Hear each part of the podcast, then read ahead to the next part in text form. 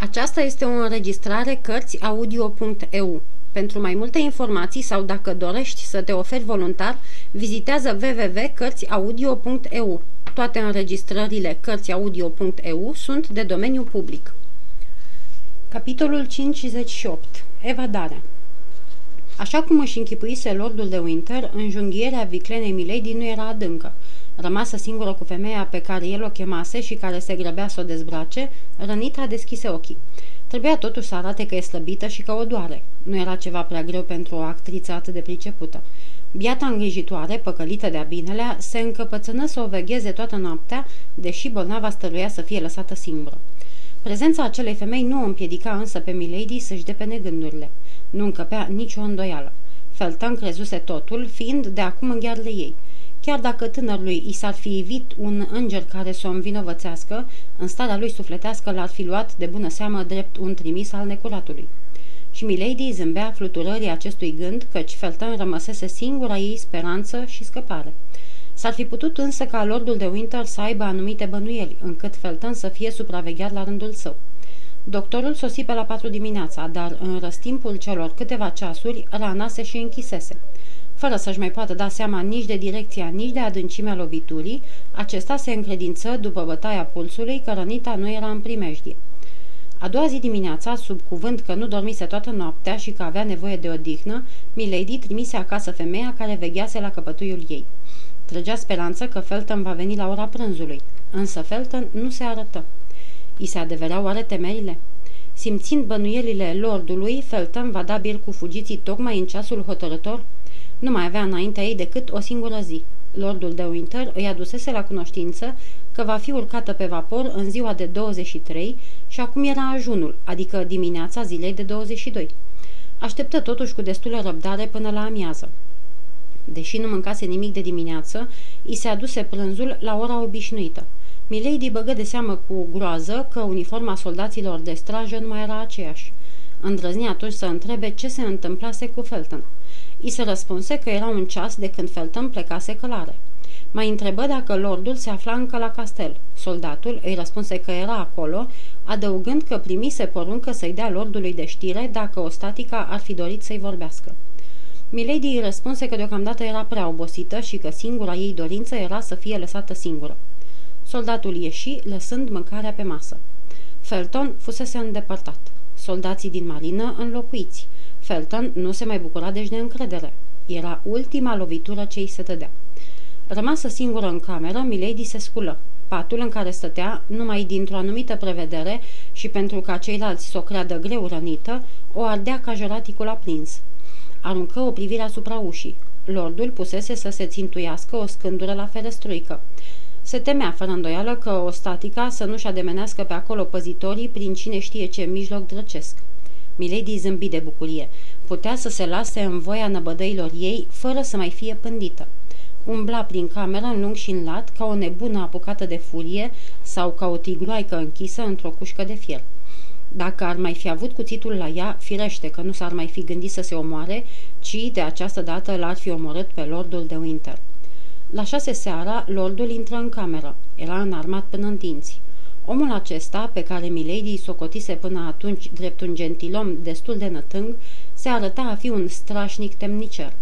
Părea că simte orice, că ghicește orice și că înfruntă orice. Dintr-o singură privire, lordul tălmăci tot ce-i clocotea ei în suflet. Iată, începu el, nu o să mă poți omorâ, nu mai ai arme și de altfel știu acum să mă păzesc. Începusești să-l legi la gard pe bietul meu, Felton. Suferea în răurirea dumitale drăcească, dar eu nu vreau să ți-l las în gheare, așa că nu o să te mai vadă. Gata acum, adună-ți bulendrele, căci mâine vei pleca. Hotărâsem îmbarcarea pentru ziua de 24, dar m-am gândit că cu cât o merge mai repede, cu atât o să fie mai bine. Mâine la amiază o să am hârtia privitoare la Suriun, iscălită de Buckingham. Dacă scapi un singur cuvânt, oricui ar fi, înainte de a te sui pe vapor, sergentul meu îți va zbura creierii. Așa are poruncă. Dacă pe vapor scapi un singur cuvânt, oricui ar fi, înainte să-ți dea voie capitanul, vei fi aruncată în mare, așa am hotărât.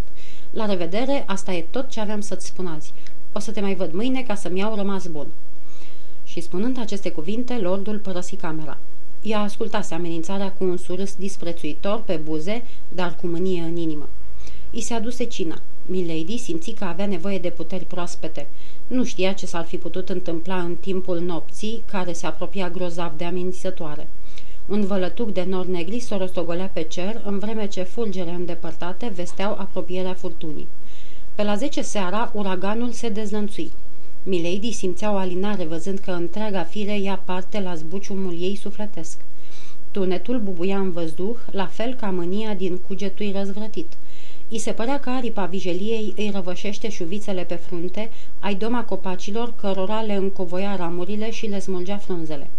Urla și ea odată cu furtuna, iar glasul ei se pierdea în glasul dezlănțuit al împrejurimilor, care gemea parcă de atâta disperare. Deodată auzi bătăi în fereastră și, la lumina unui fulger, văzu invindu-se în spatele gratiilor fața unui om. Alergă la fereastră și o deschise. Felton!" strigă ea. Sunt scăpată!" Da," răspunse Felton, dar tăcere." Tăcere, îmi trebuie timp ca să tai gratiile. Luați seama, numai să nu ne vadă cineva prin ferăstruica de la ușă. Înseamnă că cel de sus e cu noi, Felton, urmă Milady. Au bătut acolo o scândură. Atunci e bine, le-a luat Dumnezeu mințile, șopti Felton. Dar ce trebuie să fac? întrebă Milady. Nimic, nimic. Închideți la loc fereastra. Culcați-vă sau măcar lungiți-vă pe pat îmbrăcată. După ce voi sfârși, o să vă bat în geam. Mă veți putea oare urma? Da, da, da. Și rana dumneavoastră? Mă doare, dar nu mă împiedică la mers. Atunci fiți gata la primul semnal. Milady închise la loc fereastra, stinse lampa și, așa cum îi spusese Felton, se cuibări în pat. Printre vaetele furtunii auzea scârțitul pilei tăind gratiile și la lumina fiecărui fulger zărea umbra lui Felton din spatele geamurilor. Vreme de un ceas nu putu nici măcar răsufla. Gâfâia doar cu fruntea scăldată în sudoare și cu inima strânsă de groază la fiecare mișcare ce o simțea pe sală. Sunt clipe lungi cât anul, după un ceas, Felton ciocăni iarăși în geam. Milady sări jos din pat și alergă să deschidă. Lipseau două gratii, prin deschizătura cărora ar fi putut trece un om. Sunteți gata?" o întrebă Felton. Da, să iau ceva cu mine?" Bani, dacă aveți." Da, din fericire mi-au lăsat banii pe care îi aveam." Cu atât mai bine, eu i-am cheltuit pe ai mei ca să închiliez o corabie." Ține," spuse Milady, punând în mâinile lui Felton o pungă plină cu galben. Felton luă punga și o aruncă jos lângă zid. Acum, urmă el, vreți să veniți? Sunt gata. Milady se urcă pe un jils și-și trecu partea de sus a trupului prin fereastră. Văzu atunci pe tânărul ofițer atârnând deasupra prăpastiei pe o scară de frânghie. Pentru prima oară în viață, o pornire de spaimă îi aduse aminte că era femeie. Golul din fața ei o îngrozea. Bănuiam, îi spuse Felton. Nu-i nimic, nu-i nimic, șopti Milady. O să cobor cu ochii închiși. Aveți încredere în mine?" o întrebă Felton. Mă mai întrebi? Atunci apropiați mâinile. Încrucișați-le. E bine așa." Felton îi legă încheieturile mâinilor cu batista lui și pe deasupra batistei cu o frânghie. Ce faci?" întrebă Milady năucită. Treceți brațele în jurul gâtului meu și nu vă fie teamă de nimic." Dar din cauza mea o să pierzi echilibrul și o să ne prăbușim amândoi." N-aveți nicio grijă, sunt marinar." Nu era vreme de pierdut.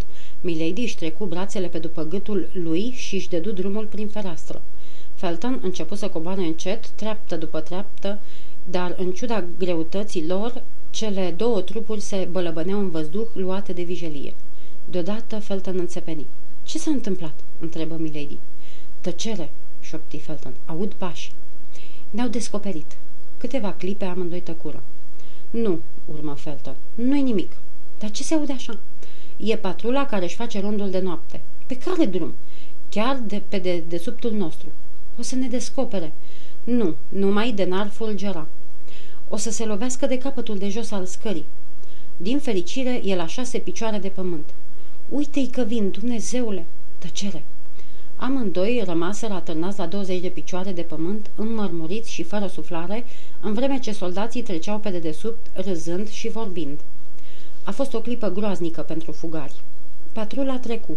Se auzea zgomotul pașilor îndepărtându-se și zumzetul vocilor din ce în ce mai stins. Acum, șopti Felton, suntem scăpați. Milady scoase un oftat și își pierdu cunoștința. Felton coboră mai departe. Simțind la capătul scării că nu mai avea pe ce să-și sprijine picioarele, început să se agațe doar cu mâinile și când ajunse în sfârșit la cea din urmă treaptă, așa spânzurat de mâini, își dădu drumul pe pământ. Se aplecă, dibui punga cu aur și o luă în dinți. Apoi, ridicând-o pe Milei din brațe, porni repede în partea cealaltă, de cum o luase patrula. Părăsi în grabă drumul rondului de noapte, coborând printre stânci și odată ajuns la țărmul mării, fluieră scurt. Un semnal asemănător îi răspunse, iar după cinci minute zări o luntre cu patru oameni ivindu-se în depărtare. Luntrea se apropie de mal, dar fără să-l atingă, căci fundul nu era destul de adânc. Felton intră în apă până la brâu, nevrând să încredințeze nimănui prețioasa lui povară. Furtuna începea să se domolească, totuși marea se zvârcolea înnebunită. Mica luntre sălta pe valuri ca o coajă de nucă. La cater, porunci Felton și văsliți cu nădejde. Cei patru oameni își struneau lopețile, dar apele erau prea învolburate ca să le poată veni de hac. Se îndepărtau totuși de castel. Era lucrul de căpetenie. Noaptea coborâse neagră și adâncă. A nevoie se putea deosebi din luntre țărmul și cu atât mai a nevoie s-ar fi putut deosebi luntrea de pe țărm. Un punct negru se legăna pe talazuri. Era catărul. În vreme ce barca se îndrepta într-acolo cu toată puterea celor patru lopătari, Felton desfăcu frânghia, apoi Batista cu care legase mâinile frumoasei Milady. După ce îi dezlegă mâinile, Felton luă apă din mare și o stropi pe obraz. Milady deschise ochii, oftând adânc. Unde sunt?" întrebă ea. Scăpată," îi răspunse tânărul ofițer. Scăpată, scăpată!" se bucură ea. Da, uite cerul, uite marea, aerul care îl respire, aerul libertății. Îți mulțumesc, Felton, îți mulțumesc!" Tânărul o strânse la pieptul lui. Dar ce am la mâini?" întrebă Milady. Parcă mi le-ar fi zdrobit cineva într-un clește." Într-adevăr, Milady își ridică brațele. Avea la încheieturi plăgi vinete. Vai, gemu Felton cu ochii la mâinile acelea frumoase și clătinând încetișor din cap. Nu-i nimic, nu-i nimic, îl potoli Milady. Da, da, mi-aduc aminte. Și căută ceva rotindu-și ochii de jur împrejur. E acolo, jos, spuse Felton împingând punga cu piciorul. Se apropiau de Cater. Marinarul de cart strigă luntra și din luntre îi se răspunse. Ce corabie e asta?" întrebă Milady. O corabie pe care am închiriat-o pentru dumneata. Și unde o să mă ducă?" Unde vreți, cu o singură condiție. Pe mine să mă lăsați la postmod." Și ce să faci la postmod?" întrebă Milady. Să îndeplinesc porunca lordului de Winter, răspunse Felton cu un surâs întunecat. Care poruncă?" întrebă Milady. N-ați priceput care?" zise Felton. Nu, lămurește-mă, te rog." Cum nu mai avea încredere în mine, a vrut să vă supravegheze chiar el și m-a trimis în locul lui ca să-i dau lui Buckingham să-i scălească ordinul dumitale de surghiun. Dar dacă n-avea încredere în dumneata, cum de ți-a încredițat hârtia? De unde aș fi putut să știu ce era în scrisoare? Așa e, și te duci la Portsmouth. N-am vreme de pierdut. Mâine e în 23 și Buckingham pleacă mâine cu flota. Pleacă mâine? Unde? Spre la Rochelle. Nu trebuie să plece, izbucni Milady, neputând să-și mai stăpânească firea ca de obicei. N-aveți nicio grijă, urmă Felton. Nici nu va pleca. Milady tresări de bucurie. Citise în clipa aceea până în adâncul inimii tânărului. Moartea lui Buckingham stătea săpată acolo în slove mari neșterse. Felton, grăia, ești mare, mare ca Iuda Macabeul. Dacă mori, voi muri odată cu tine. E tot ce pot să spun. Tăcere, șopti Felton. Am ajuns. Într-adevăr, ajunseseră în dreptul caterului. Felton urcă cel din tâi scara și întinse mâna frumoasei lui, în vreme ce marinarii o sprijineau, căci marea era la fel de zbuciumată. Peste câteva clipe se aflau pe punte. Capitane, spuse Felton, iată doamna despre care ți-am vorbit și pe care trebuie să o duci teafără în Franța. În schimbul sumei de o mie de pistoli, adăugă capitanul. Ți-am dat 500. Așa e, în cuvință capitanul. Iată și ceilalți 500, adăugă Milady întinzând mâna spre punga cu galbeni. Nu, o opri capitanul. N-am decât un singur cuvânt și l-am dat acestui tânăr. Ceilalți 500 de pistoli nu-i voi primi decât când vom ajunge la Boulogne. Și vom ajunge la Buloni? Teferi, răspunse capitanul. E tot atât de adevărat precum mă numesc Jack Butler. Ei bine, urmă Milady, dacă te ții de cuvânt, Jack Butler, ai de la mine nu 500, ci 1000 de pistoli.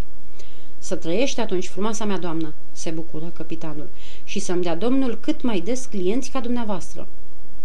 Până atunci, îi spuse Felton, dune în micul golf. Știi, unde ne înțeleseserăm să ne duci. Drept răspuns, capitanul porunci manevra cuvenită și către șapte dimineața corabia a zvârli ancora în golful amintit.